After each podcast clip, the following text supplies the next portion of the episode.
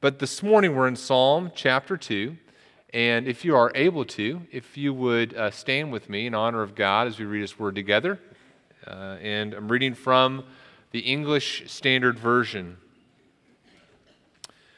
The psalmist writes Why do the nations rage and the peoples plot in vain? The kings of the earth set themselves, and the rulers take counsel together against the Lord and against His anointed, saying, let us burst their bonds apart and cast away their cords from us. He who sits in the heavens laughs. The Lord holds them in derision. Then he will speak to them in his wrath and terrify them in his fury, saying, As for me, I have set my king on Zion, my holy hill. I will tell of the decree. The Lord said to me, You are my son. Today I have begotten you. Ask of me, and I will make the nations your heritage and the ends of the earth your possession. You shall break them with a rod of iron and dash them in pieces like a potter's vessel. Now, therefore, O kings, be wise. Be warned, O rulers of the earth. Serve the Lord with fear and rejoice with trembling. Kiss the Son, lest he be angry and you perish in the way, for his wrath is quickly kindled. Blessed are all who take refuge in him. You may be seated. May God encourage us through his word this morning. Father, our desire would be that we would tremble with joy as we come before you, that we be humble, that we would uh, bless us as we take refuge in your Son Jesus. And we pray this in his name. Amen. Well, in the first five books of the Bible, the Pentateuch that we have been studying, we see a people who are promised a kingdom. Beginning with Abraham, there's this, this promised nation. And as you go through the rest of the Pentateuch, we see different elements of this coming kingdom revealed. And the people that God reveals it to express excitement.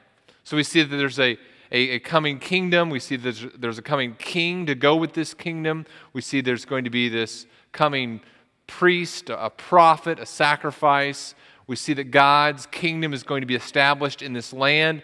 And as we go through the Pentateuch, the people are excited.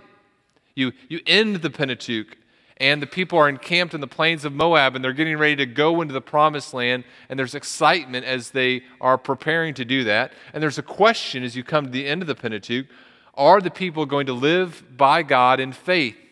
Are they going to trust his promise, particularly his promise of a coming seed? Now, the, the interesting thing as you go through the Pentateuch is that even though the people express excitement about this coming kingdom, when the kingdom is actually revealed, whenever elements of God's kingdom plan are revealed or God calls his people to live in obedience to Him, very often we see that there is resistance. So, as the kingdom begins to manifest itself, the people say they're excited about the kingdom, but then as they begin to see the kingdom manifest itself, they, they pull back, they withdraw, there's unbelief, there's rebellion, there's disobedience. In other words, the people are excited about the idea of the kingdom in, in abstract, like theoretically, but real kingdom living is not something that excites them. And of course, the, that's the issue that we need to think about this morning as well.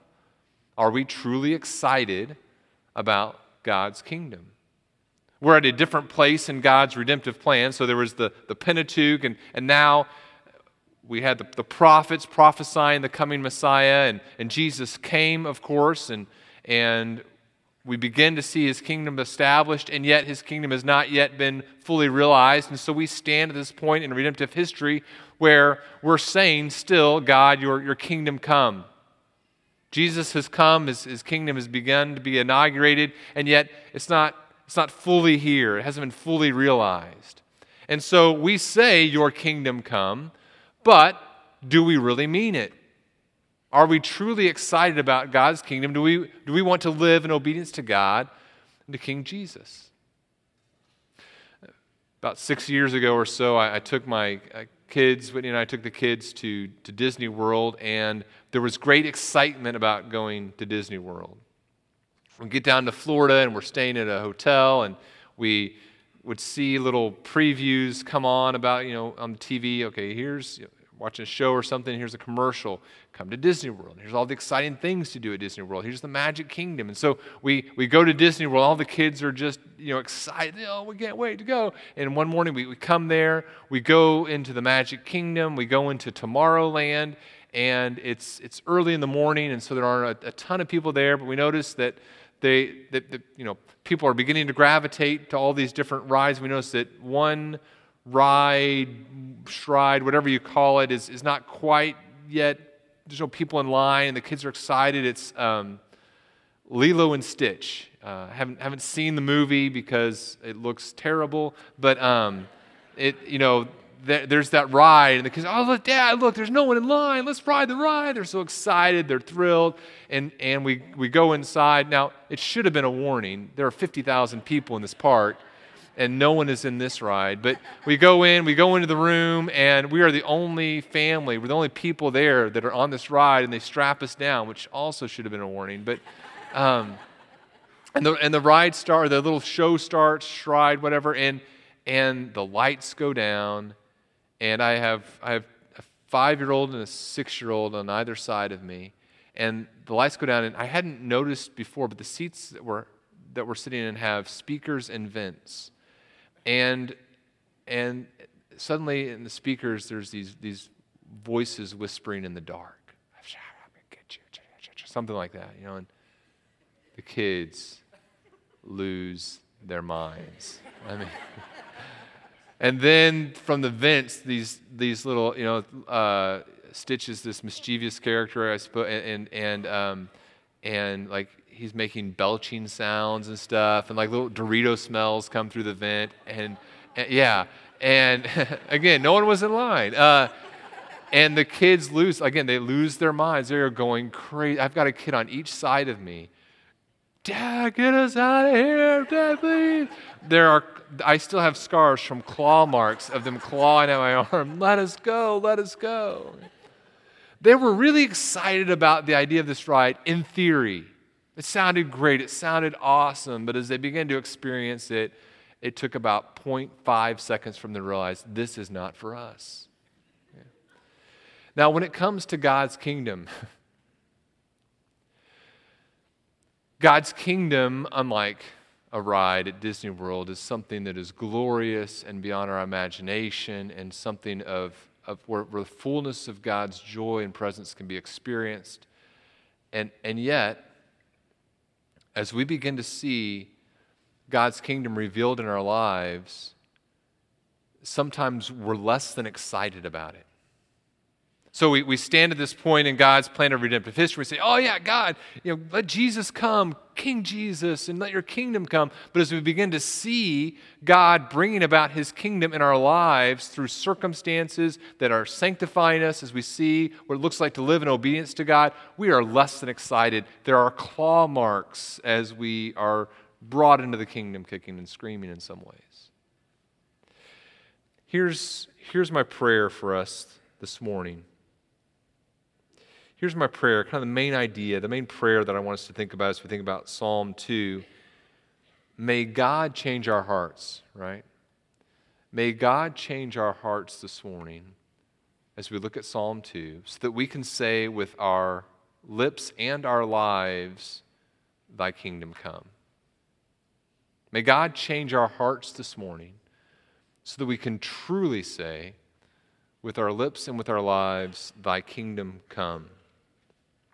In Psalm 2, there's 12 verses and there's four stanzas. Each stanza has three verses, and each stanza, each set of three verses, has someone speaking, except the last one. The psalmist is talking in the last one. But in each of the other three stanzas, we see someone speaking.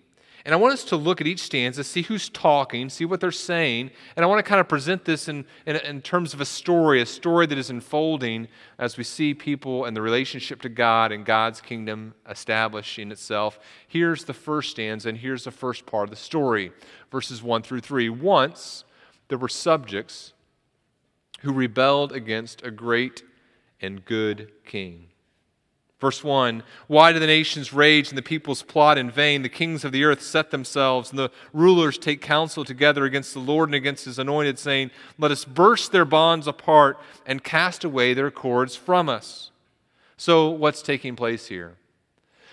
The, the nations, all the powers of the earth that you and I are aware of, are united in something. In fact, if you think about it, the, the differences that exist among nations and among peoples are very superficial. At, at a fundamental level, there's, there's unity. We do not want to walk in obedience to God.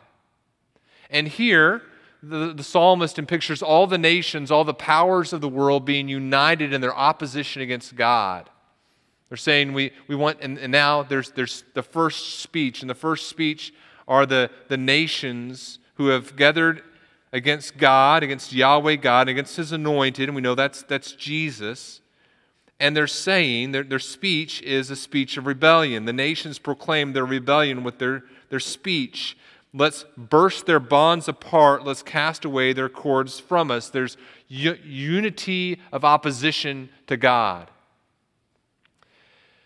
And what's the psalmist's response? How does the psalmist respond to this, this rebellion? He, he's kind of surprised, right? He says, he says why, have, why have they done this? Why have the nations done this? And, and why is he surprised? Well, first of all, he's surprised because the king, the anointed, he's so He's so great. This, this is not some minor king. There, there's no strategic value to be gained in rebellion. Psalm 119, 89 Forever, O Lord, your word is, is firmly fixed in the heavens. The rule of this king is so extensive, there's no strategic value in rebelling against him. You can't win.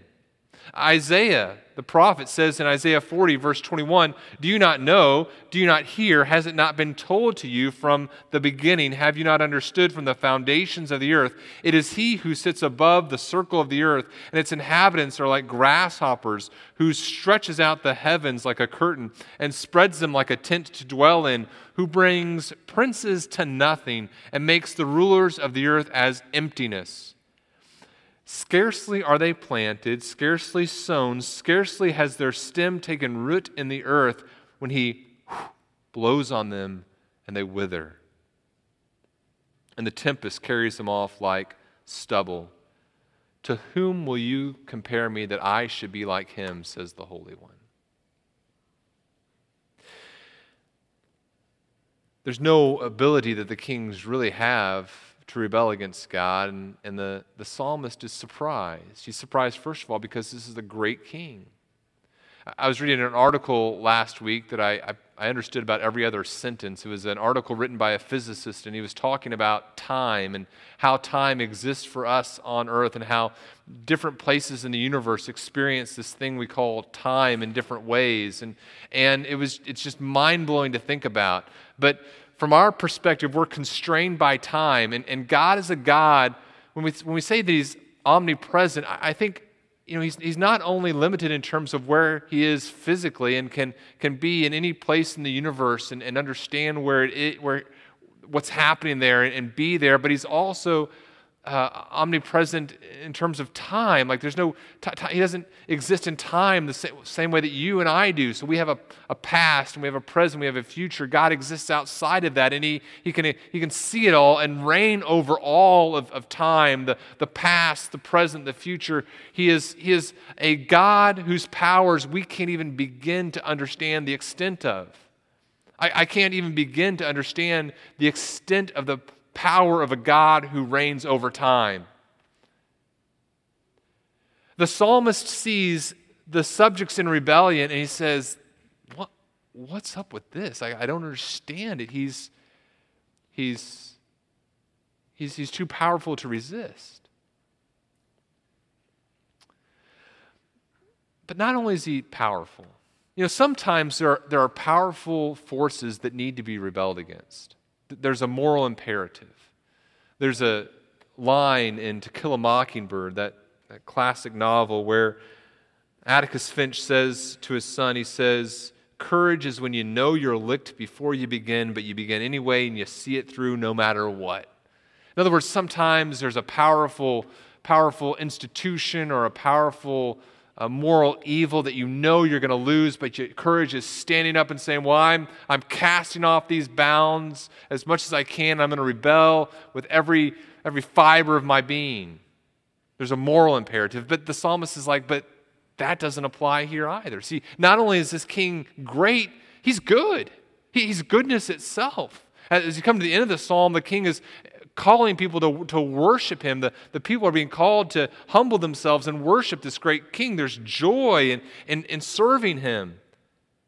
Isaiah 5:16 says the Lord of hosts is exalted in justice and the holy God shows himself holy in righteousness. God, in other words, he's not just a God of justice, he's a God who's revealing himself. He's revealing himself as holiness and he's doing it in, in righteousness. There's no there's no moral imperative to rebelling. It's pointless strategically, it's pointless morally. Why are the kings doing this? Why are the kings rebelling against the why are the kings rebelling against the king, against Yahweh, and against this anointed one? And this anointed one is connected with the Davidic covenant, the servant David, the anointed one. Why are they doing this? Whenever I was in, in high school, I remember one Sunday my dad was, was teaching the high school Sunday school class. And uh, sitting there, and, and my dad was, I think he was teaching through the book of Judges at the time. And, and he said something that kind of really, really struck me. He said, You know, uh, for most of you who are in this room, there are, there are two people in your life, and only two people in your life, who only want what's best for you. In other words, they have they have no other motive. There's no other, they're not just, they don't just like you, but there are two people in your life who only want what's good for you. That's your mom and dad. Thought about that, and for me, that was certainly true. Now, my parents weren't perfect, of course. They didn't always know perfectly what was best for me, but there were no people like my parents in my life whose, whose sole purpose was, was my good. I mean, my friends liked me, other people wanted good things for me, but here are two people that God had placed in my life whose, whose, whose joy was tied to my, my, my joy in life in a way that no one else was. I thought that was a, I thought it was a very self serving point for my dad, but also very true, right? Yeah. Yeah. Absolutely true. Now, I still rebelled at times, right? But, but that, that thing that my dad said stuck, stuck with me because I, even in my rebellion, I'm like, you know what, this, this doesn't totally make sense. Like, I'm, I'm rebelling against people who only want what's good for me as we think about the, the, foolishness of that, that's just a picture of our rebellion against God. I mean, God is not just a, a, a God who wants good things for us, he, He's a God who is perfect in His knowledge, who's perfect in His power, who's, who's perfect in His goodness, and all He wants is that which is good for us, and yet we're in rebellion. So here's the question for us as we come to the end of this first part Are we kings in rebellion to the great king? Are you a subject who's established your own kingdom and is, and is in rebellion to the great king? Now you said, well, no, of course not. You know, I'm a believer. I've placed my faith in Christ. Just, just think about what this means, though. See, rebellion isn't always, when it comes to a sovereign king, rebellion isn't always just saying, you know what, I, I'm announcing my rebellion against God. Re- rebellion can be more subtle, right?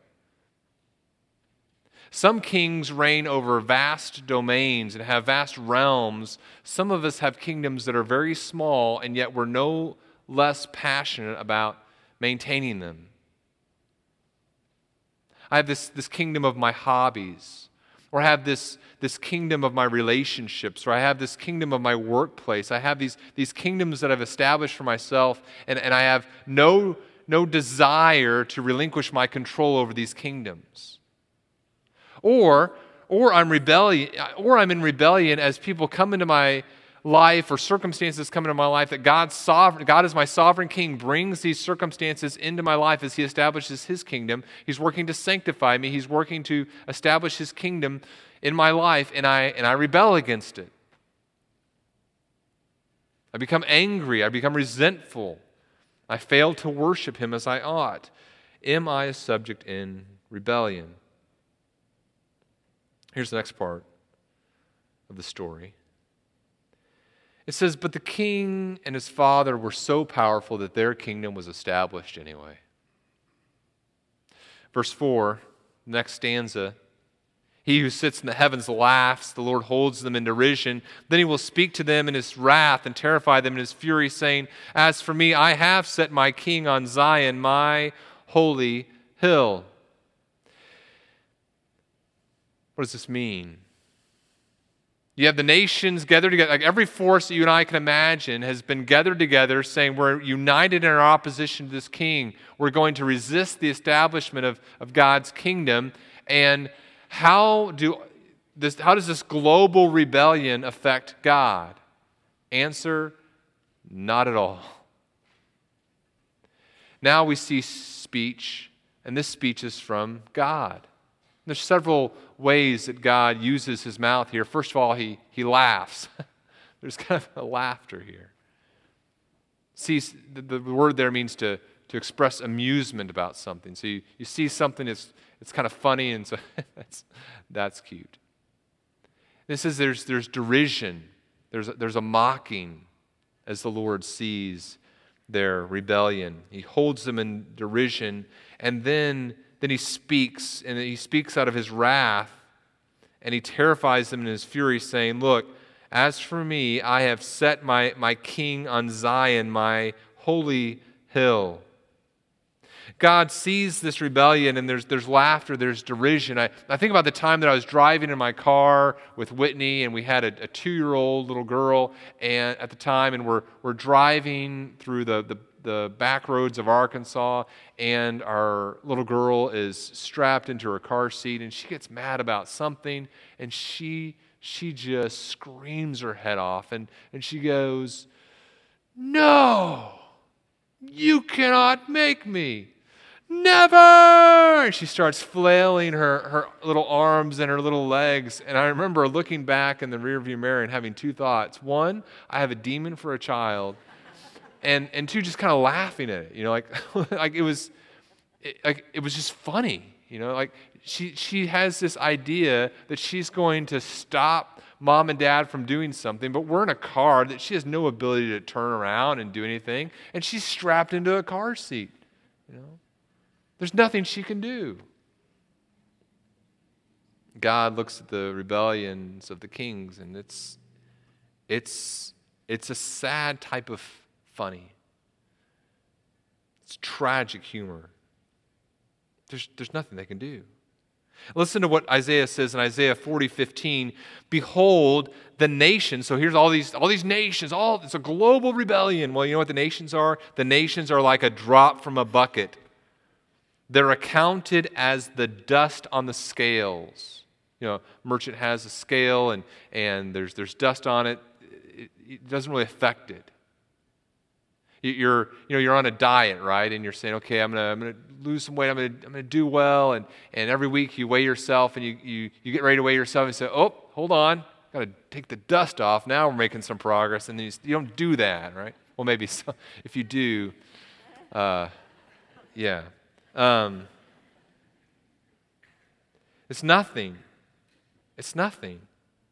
He takes up the coastline, the nations are nothing. He takes up the coastlands like fine dust. Lebanon would not suffice for fuel, nor are its beasts enough for a burnt offering. You could take all the beasts of Lebanon, and that wouldn't be enough for a burnt offering. All the nations are as nothing before him. They are counted by him as less than nothing and emptiness. In other words, God is so big, there's no way that your rebellion can affect his plan. I can remember being a kid and kind of seeing the ocean for the first time and walking along the beaches and, and seeing these beautiful sandcastles that people had built, these, these intricate towers and, and drawbridges and just these really cool things that were there on the beach. And we went to the beach and saw them and took pictures with them, and then the next day they were gone. Those sandcastles had done absolutely nothing to affect the ocean. You and I build these sandcastles, and we're so consumed with the intricacies of our career or our plans or what we desire to have happen in terms of the temperature or in terms of uh, how people respond to us. And it, it's not changing God's plans, it's not affecting the establishment of His kingdom. God's speech here, God's speech, the Lord proclaims His king's reign.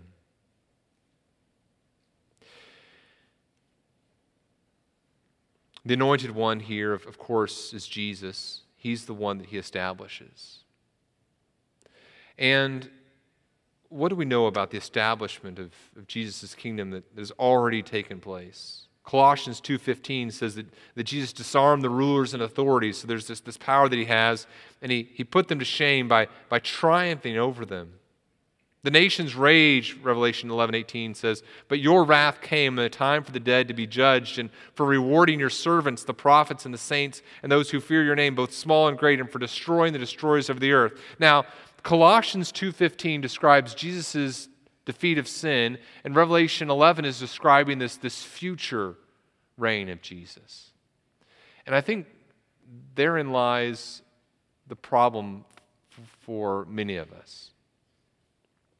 Because we say that God's kingdom is being established, and yet at the same time, as we look around us, it doesn't feel like Jesus is reigning. We see the way that our families are hurting, we see the way that uh, people we love are in pain. We see the tragedy that takes place in emotional lives and physical lives, spiritual lives, and it doesn't feel like God is reigning. We know that God, that Jesus, as He came established his kingdom that he, as he died on the cross that he began to reign. Colossians 1.13 he delivered us from the domain of darkness and transferred us to the kingdom of his beloved son. And yet we know at the same time that reign has not yet been fully realized. Romans chapter 8 verse 23 not only creation but we ourselves who are the who have the first fruits of the spirit the, this beginning process of the Spirit renewing all things. We groan inwardly as we wait eagerly for adoption as sons. That's the fullness of our adoption. The redemption of our bodies. That's the fullness of redemption. Eh, that's, that's where we're, we're, we're what, that is what we're waiting for. 1 Corinthians 15 24. Then comes the end when Christ delivers the kingdom to God the Father after destroying every rule and every authority and power. Now, that, that should encourage us where we are as we think about Jesus' reign, we're in a moment of, in time where Jesus has begun his reign. He's, he's conquered sin, and yet the fullness of his reign has not been realized yet. And so, what is God doing right now? Right now, God is working in our lives to conform us to the image of his Son. And a good God and a great God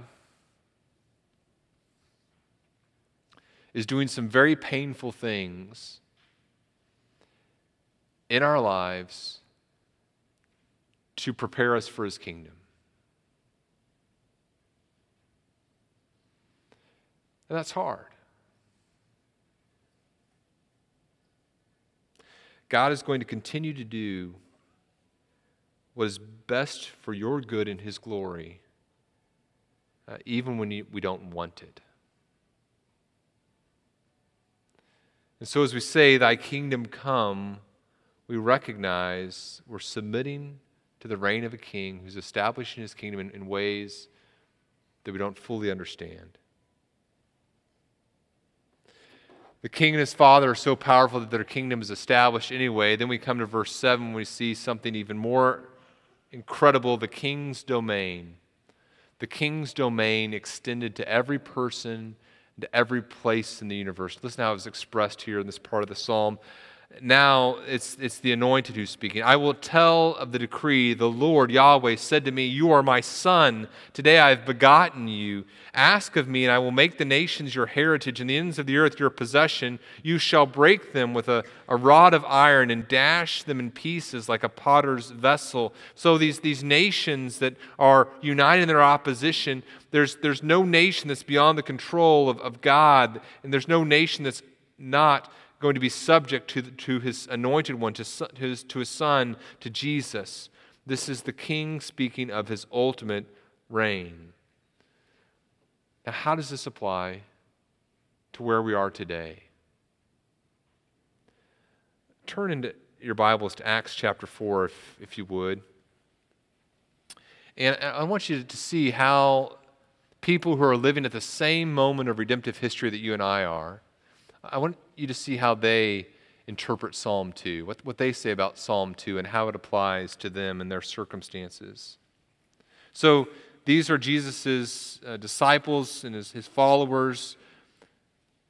We're months removed from the we're not very far removed from the cross, even less time from the slightly from the resurrection. And uh, listen, listen to what happens in Acts chapter 4.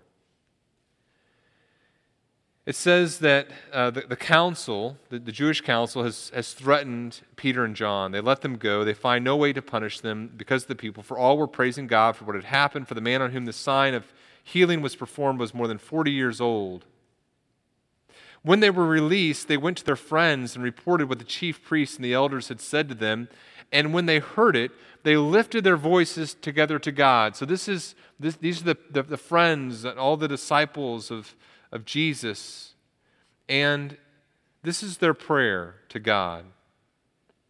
Sovereign Lord, who made the heaven and the earth and the sea and everything in them, who through the mouth of our father David, your servant, your servant said by the Holy Spirit, and then he, they quote Psalm 2 Why did the Gentiles rage and the peoples plot in vain? The kings of the earth set themselves, and the rulers were gathered together against the Lord and against his anointed. For truly in this city there were gathered together against your holy servant Jesus, whom you appoint, whom you anointed. So there's that idea of the Messiah being the anointed one again, Jesus the, the anointed one. And there were gathered together those united against him, Herod, Pontius Pilate, along with the Gentiles and the peoples of Israel, to do whatever your hand and your plan had predestined to take place. Now, understand what they're saying here. Psalm 2 was fulfilled in what had just taken place. The fullest expression of rebellion against God and against his anointed had just taken place. That the peoples had been united, Gentiles had been there, Herod, Pontius Pilate, the Jews, everyone was united in their opposition against the anointed one. But notice this. Their united opposition to commit the greatest atrocity in the history of humanity against because it was against the, the most innocent person who has ever lived that that greatest sin ever committed was still not outside the sovereign plan of a sovereign god this was part of his plan, and their united opposition to murder the anointed one did nothing. It did nothing to stop the advancement of God's kingdom and God's kingdom plans.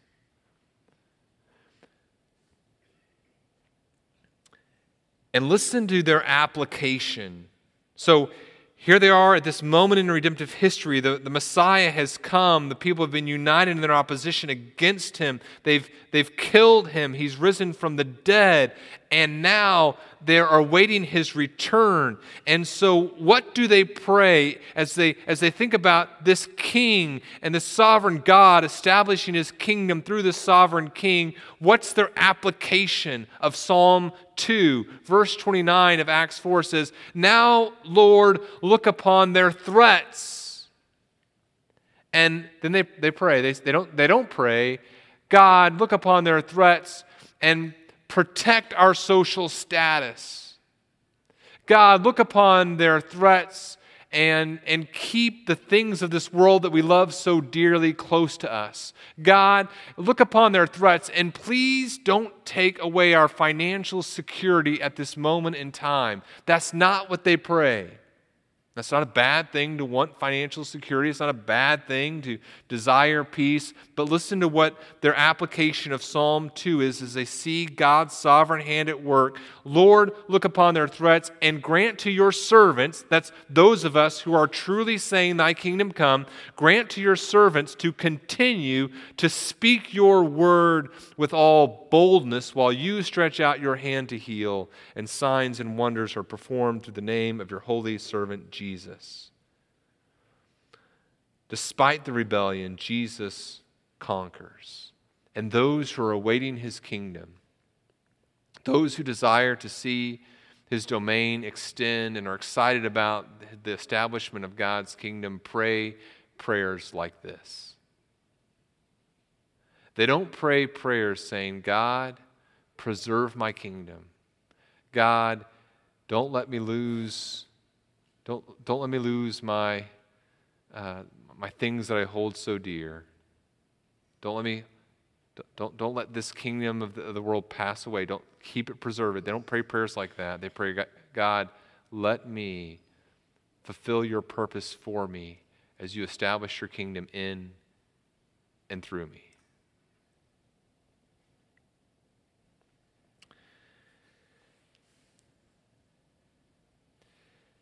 Despite the rebellion, Jesus conquers through the resurrection. Romans 1 4, Jesus was declared to be the Son of God in power according to the Spirit of holiness by his resurrection from the dead. The extent of his domain is vast. When we, when we pray, God, thy kingdom come, we are simultaneously proclaiming, My kingdom go.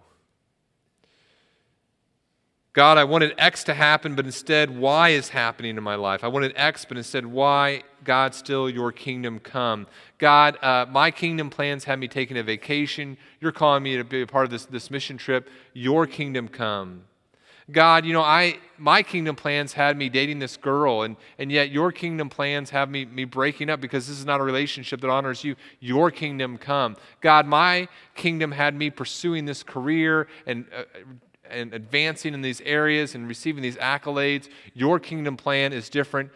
Your kingdom come. God, my, my kingdom plans had me healthy and had me wealthy, and your kingdom plans as you work in my life are different. Your kingdom come. Brings us to the last point. Those who were wise, those who were wise loved the king served him, and sought refuge in him. Those who were wise loved the king, served the king, and sought refuge in him. There's no quoting of kings or God or the anointed one in verses 10 through 12. It's, it's the psalmist's plea to the kings of the earth, and it's the psalmist's plea to you and to me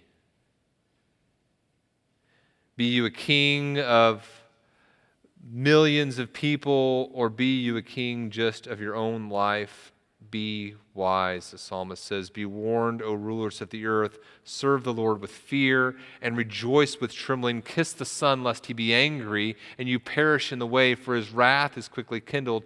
Blessed are all who take refuge in him the psalmist is proclaiming wisdom for the listener and the reader, and, and, it's, and it's the gospel, right? It's the gospel. The gospel is this the, the gospel is revealed in Psalm 2 says this Look, all of us are kings.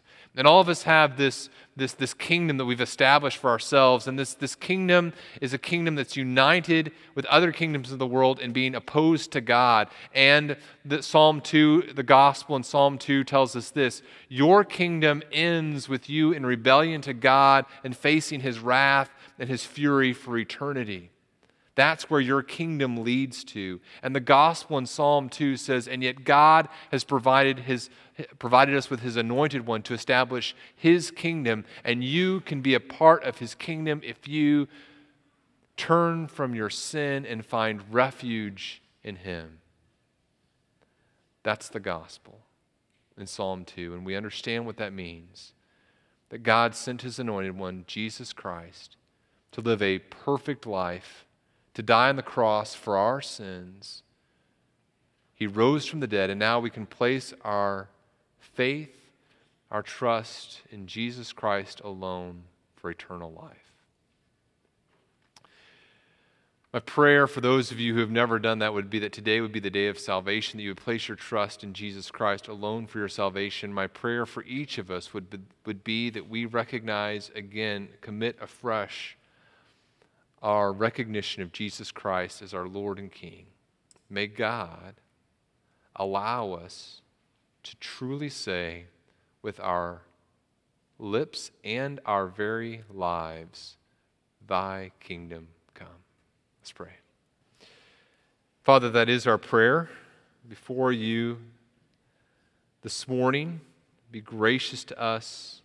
Help us to submit to your Son, our great King, Jesus Christ. In his name we pray.